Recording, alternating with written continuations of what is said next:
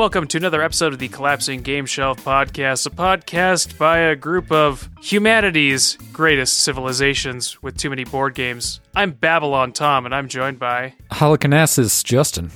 Oh boy, um, the Hanging Gardens Adam. Um, Ba- Babylonian Adam? uh, Yes, yes. I was I was Babylonian. Damn it! Oh shit, uh, the the I'm I'm Adam from Rhodes, the Colossus. I'm I'm gonna go with Alexandria Debbie. Sounds pretty good. Yeah, the math checks out. All right, good. that was a rough go. Holy shit!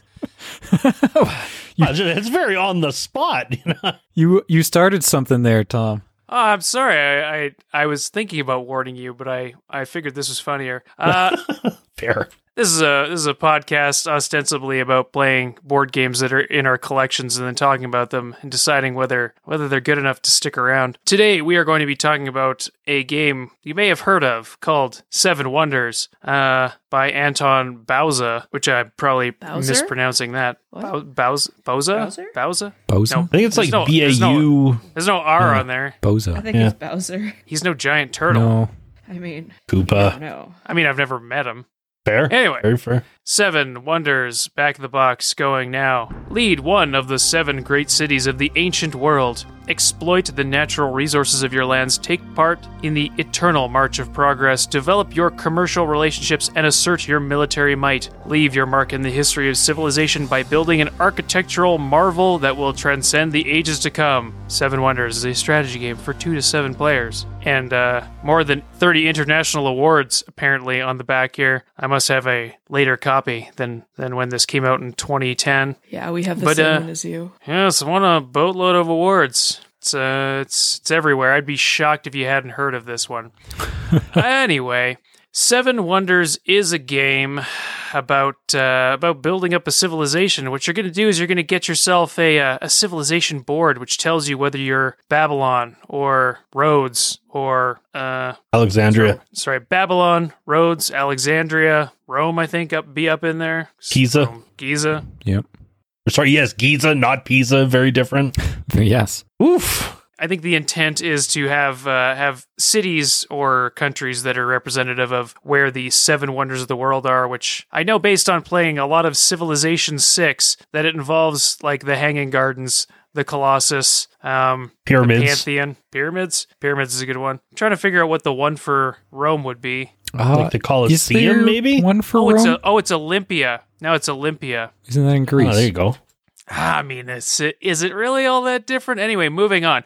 So the way this game works is you got a shitload of cards, and uh, I- or I'll start with the board. So everyone's going to get their board. You're going to have a, a A side and a B side, or a day and a night, depending on how new your version is, I think.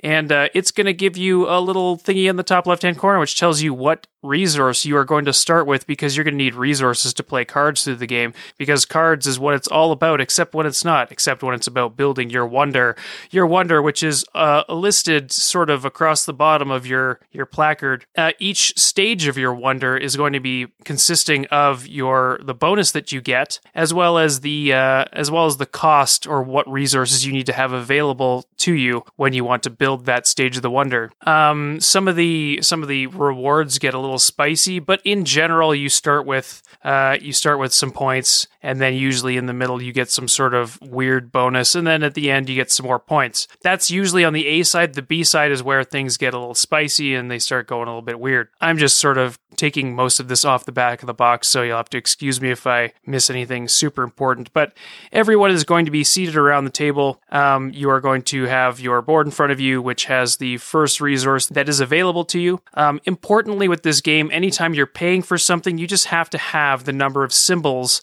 available to you. So if something comes along and it costs three brick, you just have to have three brick on your board available to you.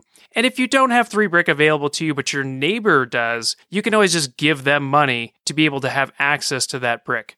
So if I were to try to play something that cost two brick and a wood, and all I had was brick lying around, I could either look at uh, my left where Debbie is or my right where Adam is, and if either of them have some wood, I can give them two dollars and have access to their wood. This is sort of simulating a sort of trade relationship.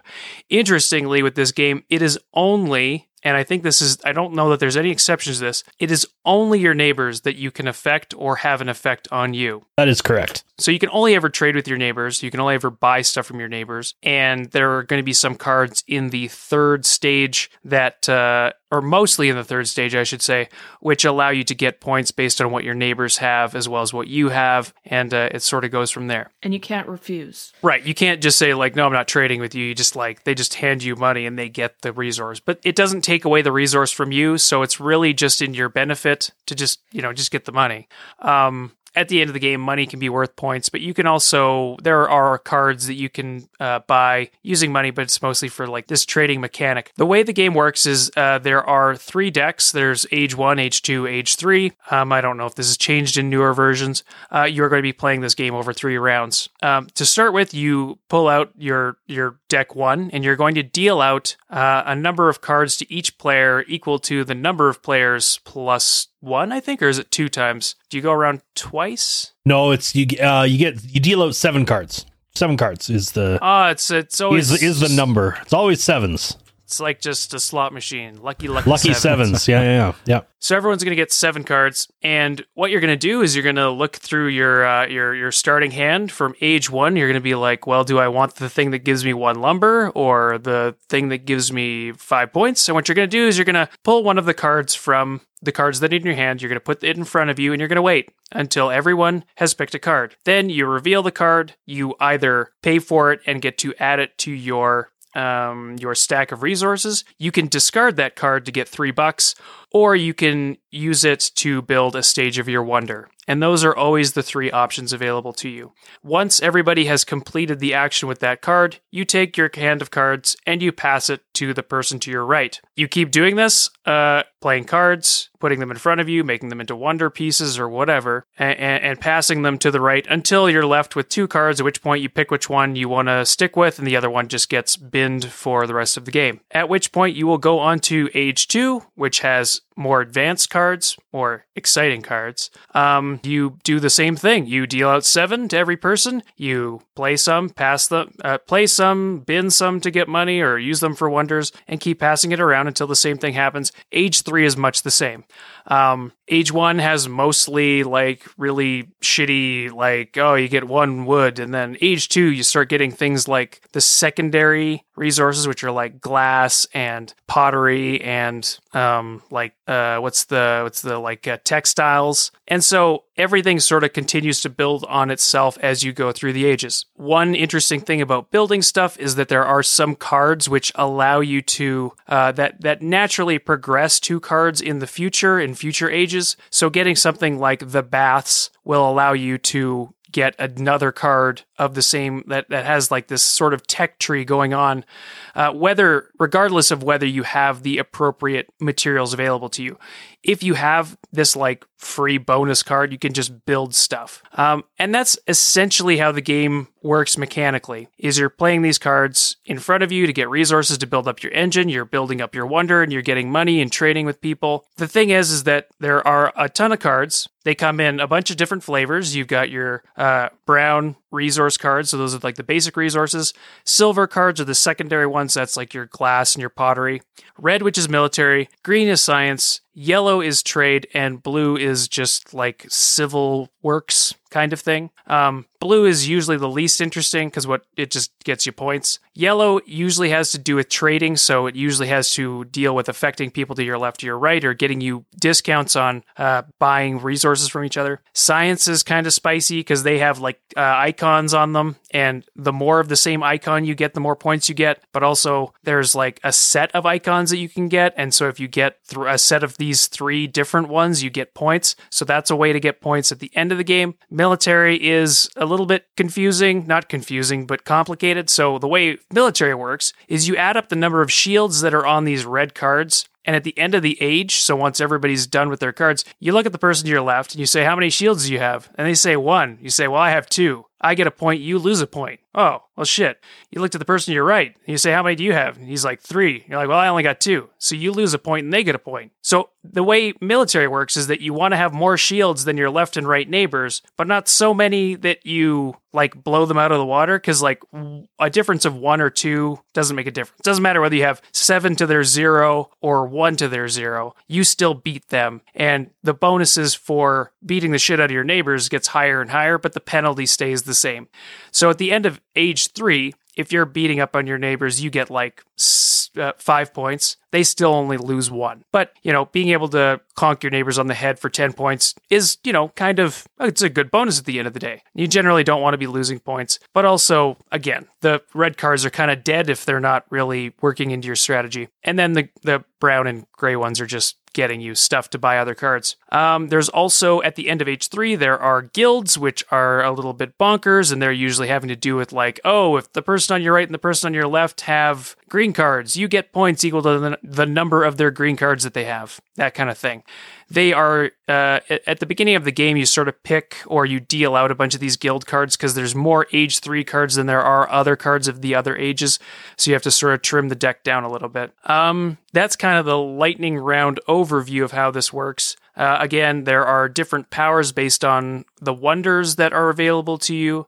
So there are some some of the civilizations allow you to do things like build for free once you've built the second stage of your wonder, or um, Halicarnassus, I think, lets you root through the discard pile and build things for free. So the the cards that were sort of left over can be used, and so there's some like variability in that. But in general, you're to be playing with the same age one, two, and three decks, um, and building up your little little thing and uh, counting up the points on your cards, and then counting up whether you have bonuses from your science and your military victories, and then your money, and then figuring out who wins. And that's essentially how Seven Wonders works in a nutshell. Um, trying to think if there's anything else. Like this is only the base game. There are a bunch of expansions which add in things like leaders. So there's leaders that you can pick at the beginning of the game, which also alter the rules. And I think there's one where you build the fucking Tower of Babylon, which I've never played, but it has a giant board. Um, but yeah, uh, interestingly, this is a game that comes with a uh, a or sports a completely whack number of players. So it plays from two to seven because seven is the thing, Seven's the right? magic so number. Seven's the lucky number. Yeah. And it's you know the rare game where no matter how many people you play with it's probably going to take the same amount of time unless someone is like just sitting there staring at their cards. Because everyone's doing everything at the same time. The only thing that really increases the amount of time it takes you to deal out and whether that one person is you know being very slow at their picks. Uh, so it's an interesting game in that respect as well. It's also incredibly fast for a game that can play up to seven people uh, because the turns are always the same length. You know, you got you start with seven cards, you play six rounds, you ditch that last card, you're drafting constantly. One thing I did forget is that every round you change who you're passing to. So first round is clockwise, second round is counterclockwise, third round is clockwise, unless you want to mix it up. I think it doesn't really matter, but it's important that you're not always passing to the same person every round. Uh yeah, I think that's seven wonders in a nutshell. Did I forget anything super important? Uh, no, no. It sounds it sounds like he got it all. Um, I mean, there's it's it's funny because this game is complicated, but not. you know, like when you Yeah. when you realize all the the many many many many many different things that you have the options of doing and there are numerous avenues to victory whether that means you take more of a military route or a scientific route or you're just going for like the civil buildings just to get raw points um there is there are numerous options on on how you can go about doing things so when you're listening to an explanation of the game and it's like well you could do this or this or this or this or this or this Yeah. or that and and it, it kind of becomes a little overwhelming at times for for people who are maybe you know like first time players to seven wonders and that sort of stuff but honestly um the game the game is just one of those where where it really just lends itself to just pick it up give it a try um you'll probably get kind of thumped Yep. in your first game or two and then all of a sudden things will start to click and it'll just be like oh this really isn't complicated at all Yeah. you know Yeah, it's one of those games that there are, yeah, just like you said, so many avenues to get points. Like anything you do gets you a point somehow.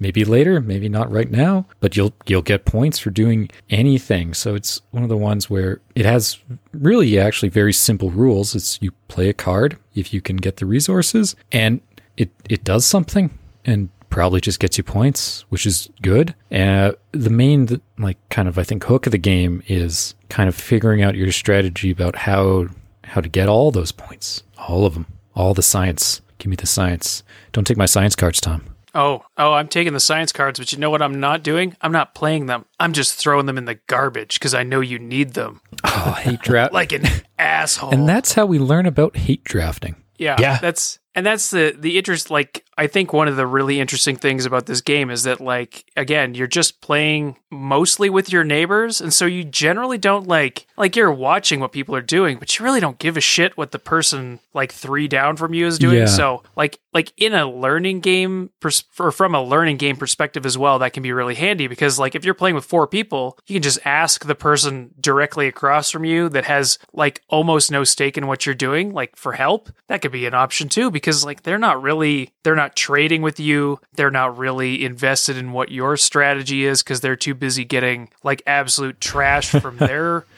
you know Yeah. y- their neighbors. In a lot of ways, both the person across from you and yourself will have kind of similar strategies about keeping your mutual neighbors down.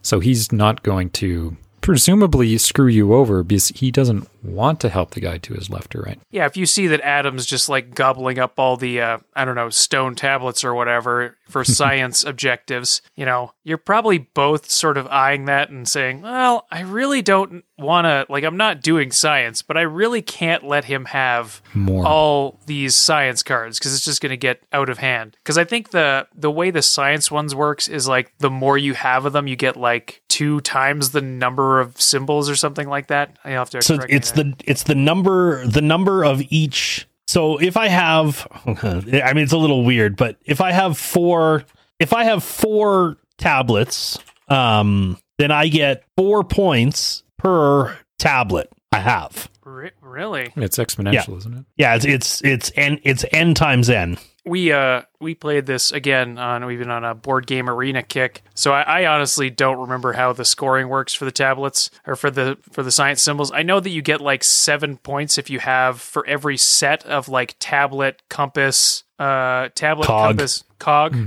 yeah I, don't- I don't know it's a it's like a it's a like a cog like Yeah, a cog looks in a like a wheel cog, or, yeah. yeah. Yeah, so if you have cog. if you have a set of three it's seven points and then for each individual one it's n times n and the science ones also generally have they they provide you with more free cards quote unquote free like the Yeah, upgraded the synergies. cards so yeah so if you decide that you're just going in on science early you can like opt to do that and not really worry about picking up sort of resources. You could just be really really into gears i guess. Sort of like some sort of steampunk civilization. Yeah. there's a lot of different strategies. Sorry go ahead. Sorry, one thing that I, I know that we learned from playing it on Board Game Arena um, that I don't know that we realized in the uh, tabletop version is that you can't have two of the same card with the na- like the same name on them, um, which does make a difference. And I I'm fairly certain we've played it before where you can have kind of multiples, which means that you know one person can very easily stock up on you know the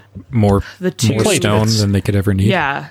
Exactly. Like you could basically try to hoard that that resource. Um, and that's one thing that we learned playing it on Board Game Arena is that you actually can't do that. So you can only have one card kind of per card name, um, which is good to know because that that definitely is a strategy to be had. Yeah, I th- and I think it's it, it it caught me by surprise as well, mostly because Adam just started swearing at his browser. like, what do you mean I can't play this? Fuck you.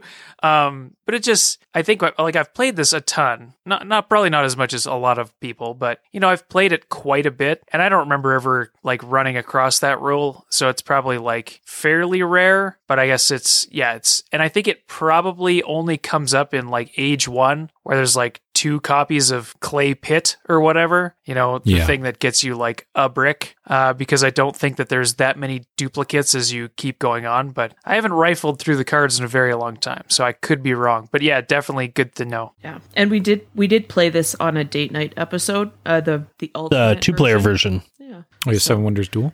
hmm That one's quite good. I enjoyed that one. It's just a it's a more it's it's it's really the Seven Wonders game that's been just distilled and um optimized for the two player experience because playing two player full on Seven Wonders now like you could do it but uh, I don't know if it would really be I mean you you can do anything really I just I just don't know if it would really be the best experience Fair point. Yeah, I had a I had the most interesting game of Seven Wonders Duel the one time when I was playing teaching this to a, a buddy from work, and uh, he is the most conflict averse person I've ever met. So anytime like a military card would come up, he would just eat it and like not play it just so that we wouldn't be wouldn't be fighting. It was it was very funny.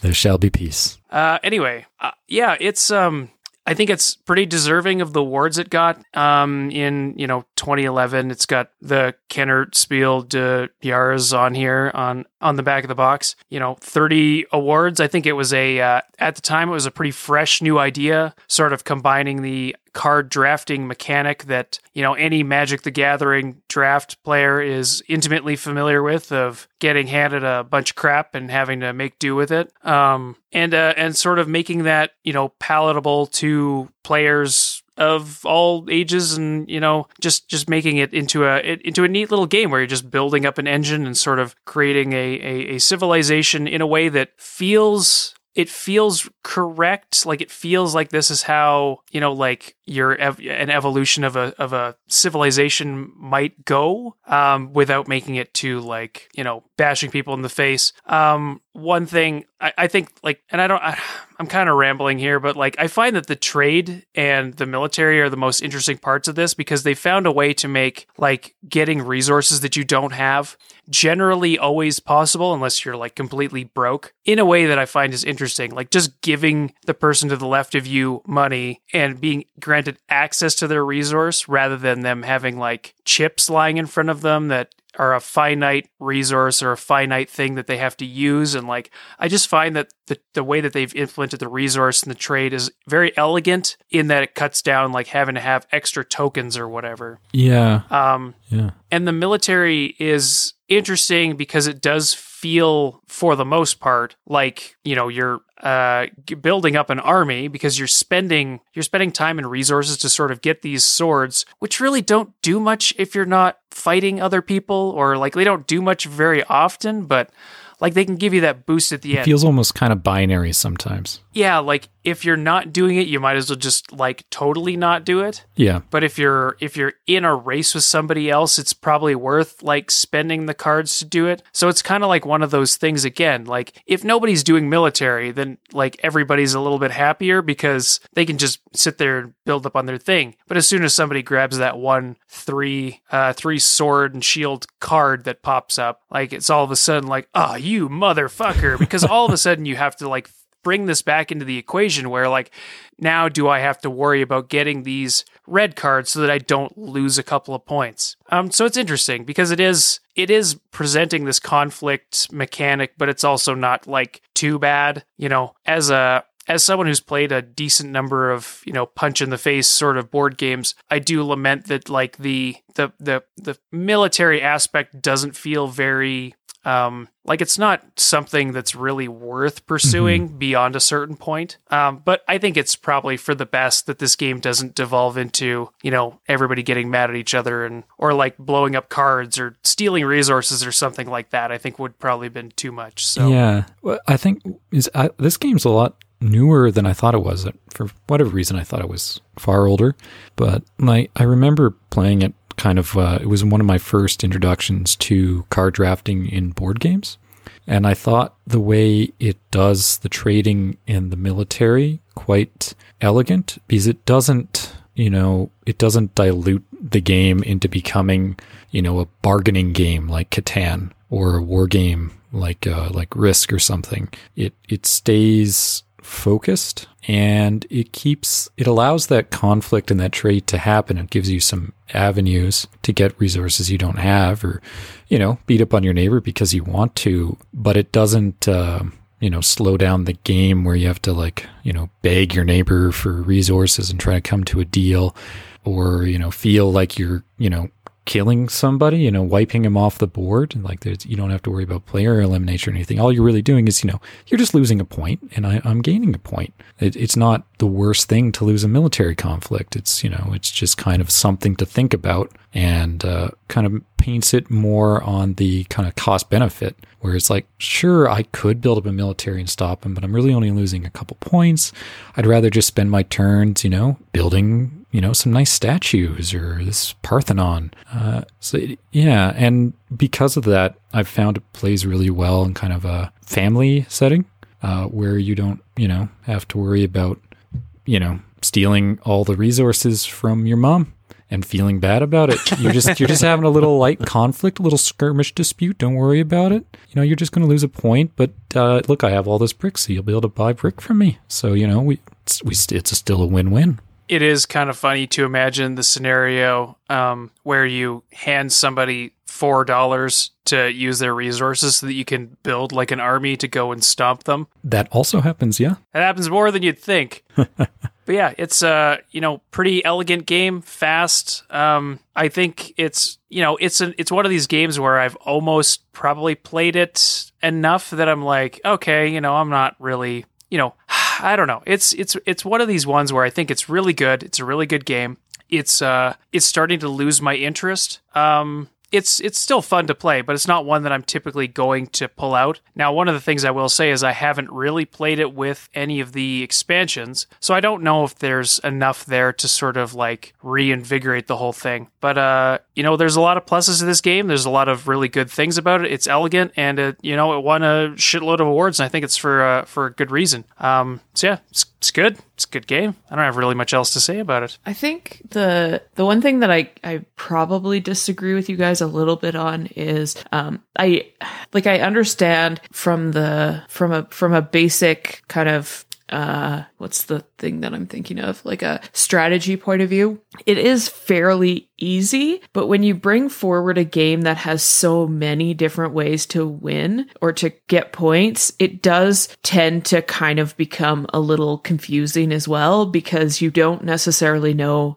which way to go and kind of how to how to really attack your your own board let alone paying attention to somebody else's to you know try to withhold cards from them and so on and so forth um so I, I don't i mean it's not a hard game i agree but it's not the easiest game either um i can see how it's very easily overwhelming it took me a really long time actually to really wrap my head around this game um i think in person, this game's a lot harder to play. And I think that it is, uh, it does actually take quite a while. I know that we've had games that, you know, we've had seven player games that have run much longer than they probably should have. Um, and I don't know why they take that long. I don't know what causes that. I think it has a lot to do with the fact that you really have to kind of contemplate. Um, and when you're, when you're drafting, if you're not used to drafting, sometimes it's hard to choose a single card out of all the cards because you don't, right? You could pick,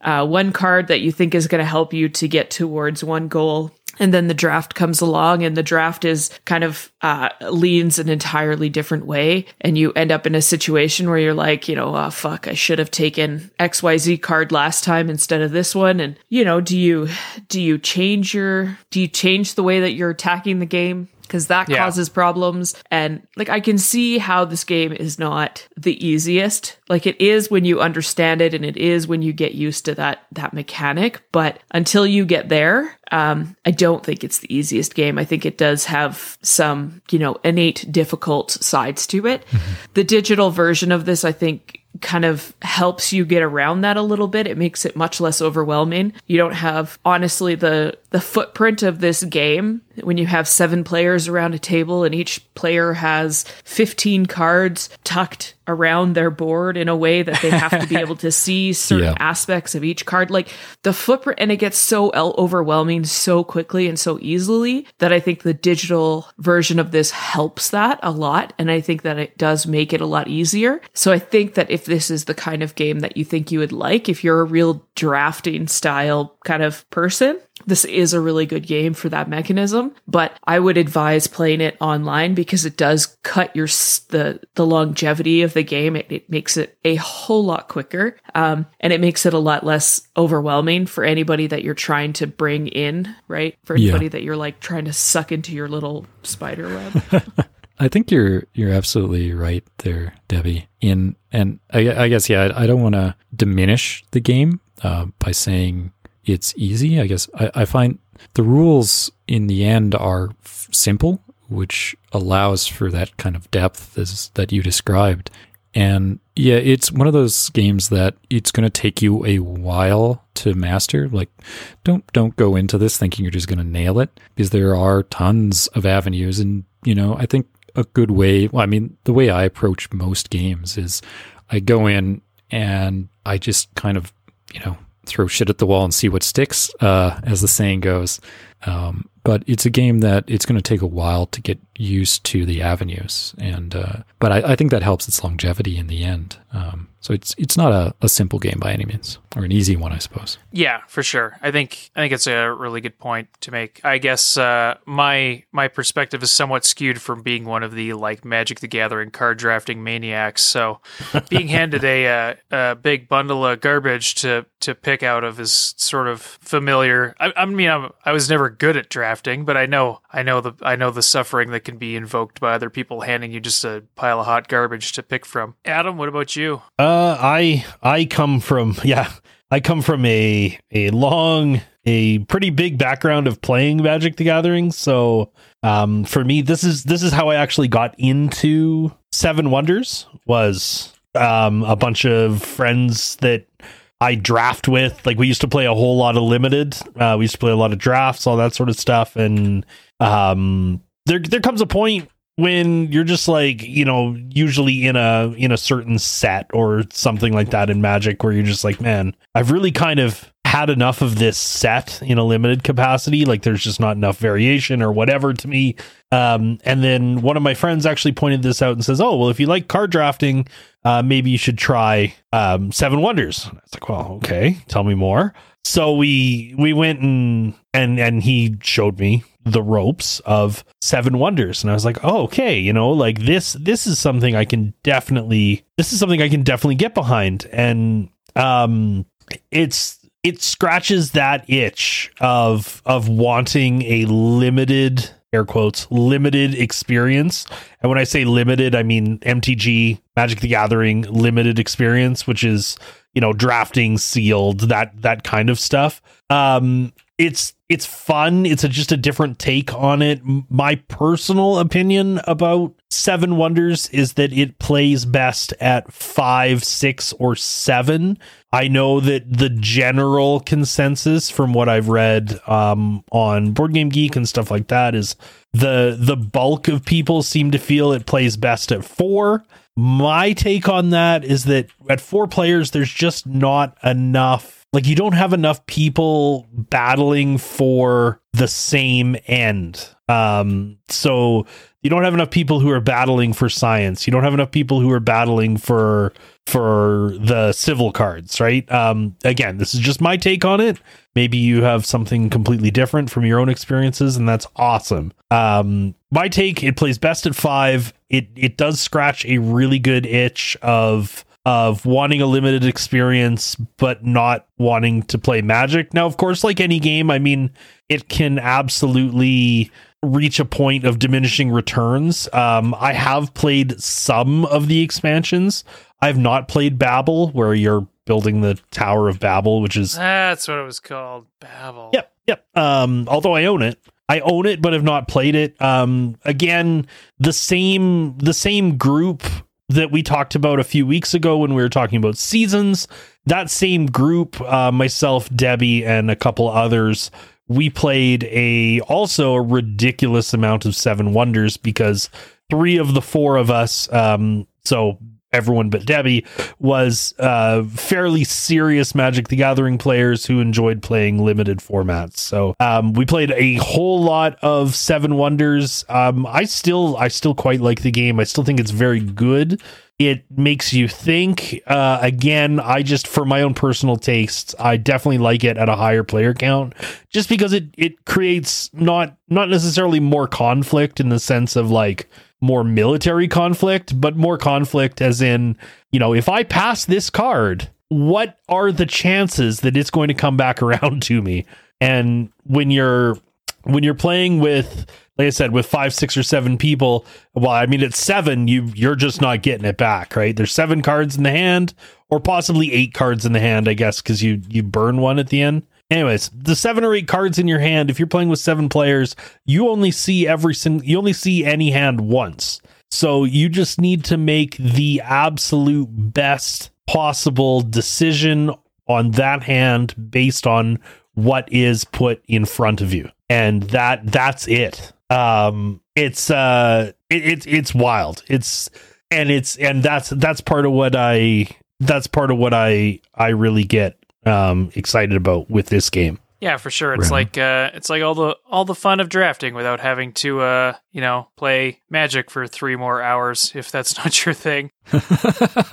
Have we talked about the art on this car on the cards? The art? No. Yeah, is there anything notable about the art? It's anything? nice. Sorry. It's it's nice. It's really nice. It's specific to the ages. Yes, it's it's You know? uh, campaign setting appropriate. The guy in the Senate does not have a a cell phone. Uh they are not, you know, it's a it's appropriate, it's clear. Yeah, it's I don't know. It it's, takes um, up like three quarters of the card, so it's you know it's it's nice. That's the thing about cards, though. It's not cartoony either, right? Like No. it's realistic. Right? Yeah, it's it's not stylized very much. Yeah, it's kind of got a realistic style to it. It's not, yeah, overly stylized or cartoonish. a lot of it is almost like uh, you know it could be like backhandedly educational Yeah, um, in a way. You know, Loosely, very loosely educational. and plus, you know, you you get to spread them all over your table. So that's that's the other that's the other hand other side of having cards. yeah. I think I, I I tend to forget, especially since we played this online, that this game does take up like a horrific amount of room sometimes, especially when you're playing like especially for a card game, you can end up having a real cluttered cluttered tableau of, of stuff and you don't even really get to see a lot of the art because you sort of look at it you look at it for the symbols and then you tuck it away never to be seen again so it's kind of a kind of a strange situation you got yourself in where it's just really nice nice accurate depictions of what you know uh, the roman senate might look like or whatever and then you grab that card and stick it under your thing to show that you made six points and then never look at it again Yep. um, yeah, don't have much else to say about the art. It's, it's there. Um, they don't give you a pronunciation guide for things like halicarnassus, which could be very helpful. Um, I think somebody called it halitosis. I called it halitosis Oh, there we go. because I, Yeah, see? the, the text is very small on Board Game Arena, and I couldn't be bothered to actually read it.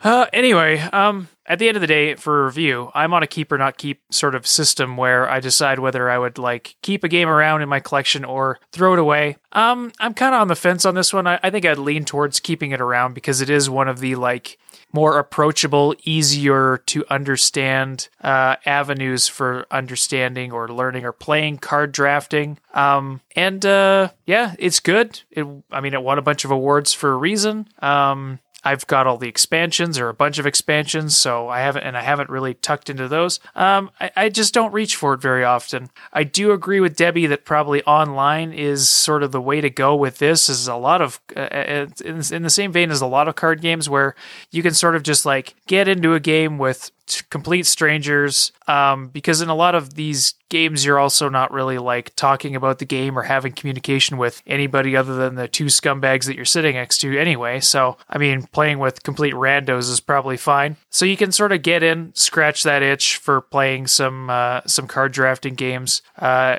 av- avoid all of the shuffling and uh, awkward staring at people while they're trying to pick their cards. Um, I think the only thing that you really miss out on is sort of, you know, being able to share time with your friends in person, which is something that I'm starting to deeply miss as we are going on so long with this pandemic. But anyway, going back to nice and happy things, um, you know, online it's it's fast to breeze. Um, I recommend checking it out. Um, playing it in person is great too because you get to give shoot people a shit eating grin as you hand them uh, just a handful of hot garbage that you, you know that they don't want. Um, but again, even when you hand them a bunch of crap that they don't need, they can still use it to build their wonder. They can still use it to get money, which is you know always necessary for trade as well as it's basically just a point if you have it lying around. So you know even when you're handing people hot bunches of trash, it's still not that bad. Um, this game is interesting to learn. It takes a lot to figure out and master, and it's just generally good. I recommend, uh, you know, checking it out. I don't think I'll be throwing it away. Um, it just doesn't come out that often for me.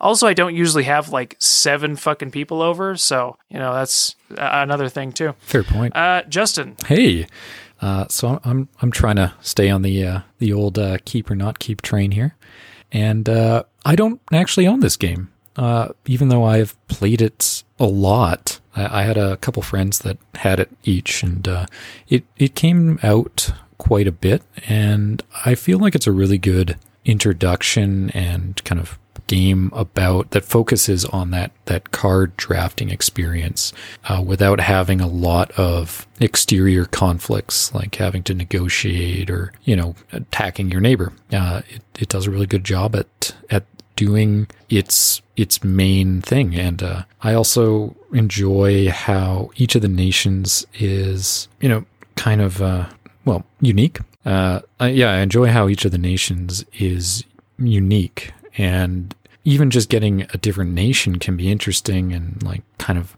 starting those gears turning about how you know what oh, what should I focus on here? What should I go for first? You know what do I need down the road? Uh, so yeah it's it's a it's an interesting game. Um, but it's probably not if if I if I had it uh, it's a game that I would keep. But having not own have but since I don't own it it's also kind of a game that I myself wouldn't pick up. Um, mostly just because I've, I've I've played it a lot, and um, I, guess that itch has been scratched, and uh, you know I've kind of moved on to to other games that uh, that interest me more uh, these days. But if you haven't played it, uh, I, it's an easy recommendation to uh, to kind of get into that uh, card drafting kind of experience. And, you know, with the simple rules, even though it's hard to master, uh, it's pretty, it plays quite well with all ages. Uh, and uh, it, it's something that everyone can kind of learn together. Um, so, yeah, it's, it's, it's a good game. Uh, how about you, Debbie? Um, this game has kind of taken the, uh, I guess, taken the the place of the card drafting games in our house. Um, like I'm sure I've mentioned a hundred other times, things like seasons are gone, um, and so this is, you know, this this game really does kind of sit into that in that spot for us i guess. This um, holds on to the onto the place of, of the card drafting games. Um, it's tough to play. It's tough to bring out. Not everybody really um, finds it the easiest and the most approachable game so it's hard to really bring out. But um, with that being said i mean i think the digital version is probably going to be the more common uh, game for us to play. Uh, i'm on a five point scale. I give this a four out of five. I mean, if you have the chance to play it, um, you know, I, I, I suggest you do. I don't think that there's really any, um, any downside to a game like this. Um, card drafting is, is quite fun. I, I do enjoy it. So, um, yeah, I, I definitely will kind of jump on that. But um, I don't think it's that expensive a, of a game either. I mean, it's a standard box size. Um, I don't remember if it's that expensive, but sure base game's not bad in the end. Yeah, the the base game is not that bad. Just um, I mean, it's it's first of all, I mean, it's been it's been around for so long, right? That it's sorry, it's um sorry, it's been around for so long that it's it's the anybody who's strictly looking for it probably already has it um and therefore the demand is not is not crazy which helps keep the price point down um but yeah it's it, it's still very accessible and still very popular. I think you can pick it up at like I think it's one is one of the ones that's sold at like Walmart. So Oh, well, see, there you go. I mean, over Magic, I'm sure that you'll save yourself a million dollars or something close to. oh my uh, god, at least a million dollars. Straight up. Straight That's up. why I had I had to get into podcasting because of my Magic the Gathering from 20 years ago. It still hasn't paid off. Oh God. Um, but yeah, so I give it a four out of five. I think that it's a game that everybody should kind of try, um, and you know, especially if you're a drafting connoisseur um, and you enjoy that kind of game like I do, um, it's really good. Um, Adam, how about you? Uh, I'm on a, a 10 point scale, and uh, this game for me is an eight and a half out of 10. Um, it's good. It's it's it's fun. It brings in if this is a really good gateway game to other card drafting games. Like maybe if you're not if you're not super comfortable or you don't fully understand how card drafting works, this is a great introduction to just that. Um, it's it's it's easy it's easy to to kind of get um once you once you play a game or two of it you you completely under it's fairly easy to pick up the the whole card drafting mentality and concept. It's it's competitive but not obnoxiously so. It's the, the like we said earlier the cards are are easy to look at. There's you know the the picture covers a good portion of the card and the art style is quite nice. It's it's worth it. Like you know if you, if you can get your hands on a copy just do so. You won't be disappointed. Um check it out check it out All right, cool. Uh, I guess that's it. Well, thank you so much for listening. I uh, hope you enjoyed this episode. Uh, if you want to get hold of any of us, uh, you can use uh, email. Uh, You can do collapsinggameshelf at gmail.com. You can find us on Twitter at CGS Podcast. You can find me on Twitter at Team Rage Tom if you want to talk to me for some reason. And uh, if you want to help us out, you can do the like and subscribe and uh, rate review sort of thing on iTunes if you if you want to help us out. Also, just sharing it around would be good. Uh, so thank you in advance for that. Uh, Justin, you got anything? Uh, well, hey, if you want to get a hold of me, you can find me on Twitter at Don't Trust Justin, and you can let me know what was your favorite wonder of the ancient world. Remember, there are only wrong answers. How about you, Debbie? Um, if you want to get a hold of me, you can get me at, at Mrs. Whyn. That's at M-R-S-W-H-Y-N. And as Tom mentioned, um, there's ways to get a hold of us as a group, um, email and Twitter. Twitter's CGS at CGS Podcast. Uh, we'd love to hear from you guys. We'd like to hear what you like and what you don't like. If there's anything you think we should try, uh, we're still, as we mentioned, on the online platforms. So we do have access to a lot of things. And between all of us, we do have a lot of board games. So chances are, I would hazard we probably, one of us, might actually own what you're thinking. So let us know. Uh, and we'd love to hear from you. Adam, how about you? Uh, if you're looking to get a hold of myself, you can catch me on uh, social media at For The Whyn, F O R T H E W H Y N. Uh, you can also catch me on Twitch, twitch.tv slash For The Whyn. Um, I am currently all over the place. We got the Walking Dead Telltale series on the go uh, over on the channel. We have uh, Valheim, which has absolutely taken the gaming community by storm. That is happening. Uh, Final Fantasy is an ongoing thing that we do on Fridays. Check me out uh, Thursday and Friday evenings at 8 p.m. Eastern, Saturday, Sunday mornings at 11 a 11:30 a.m. Eastern. Yeah, cool, cool, cool. All right, thank you again so much for listening. I hope you enjoyed this episode. Uh, I hope you have a great rest of your day, and we will be back at you next week with something fun. Thanks again. Bye. Bye.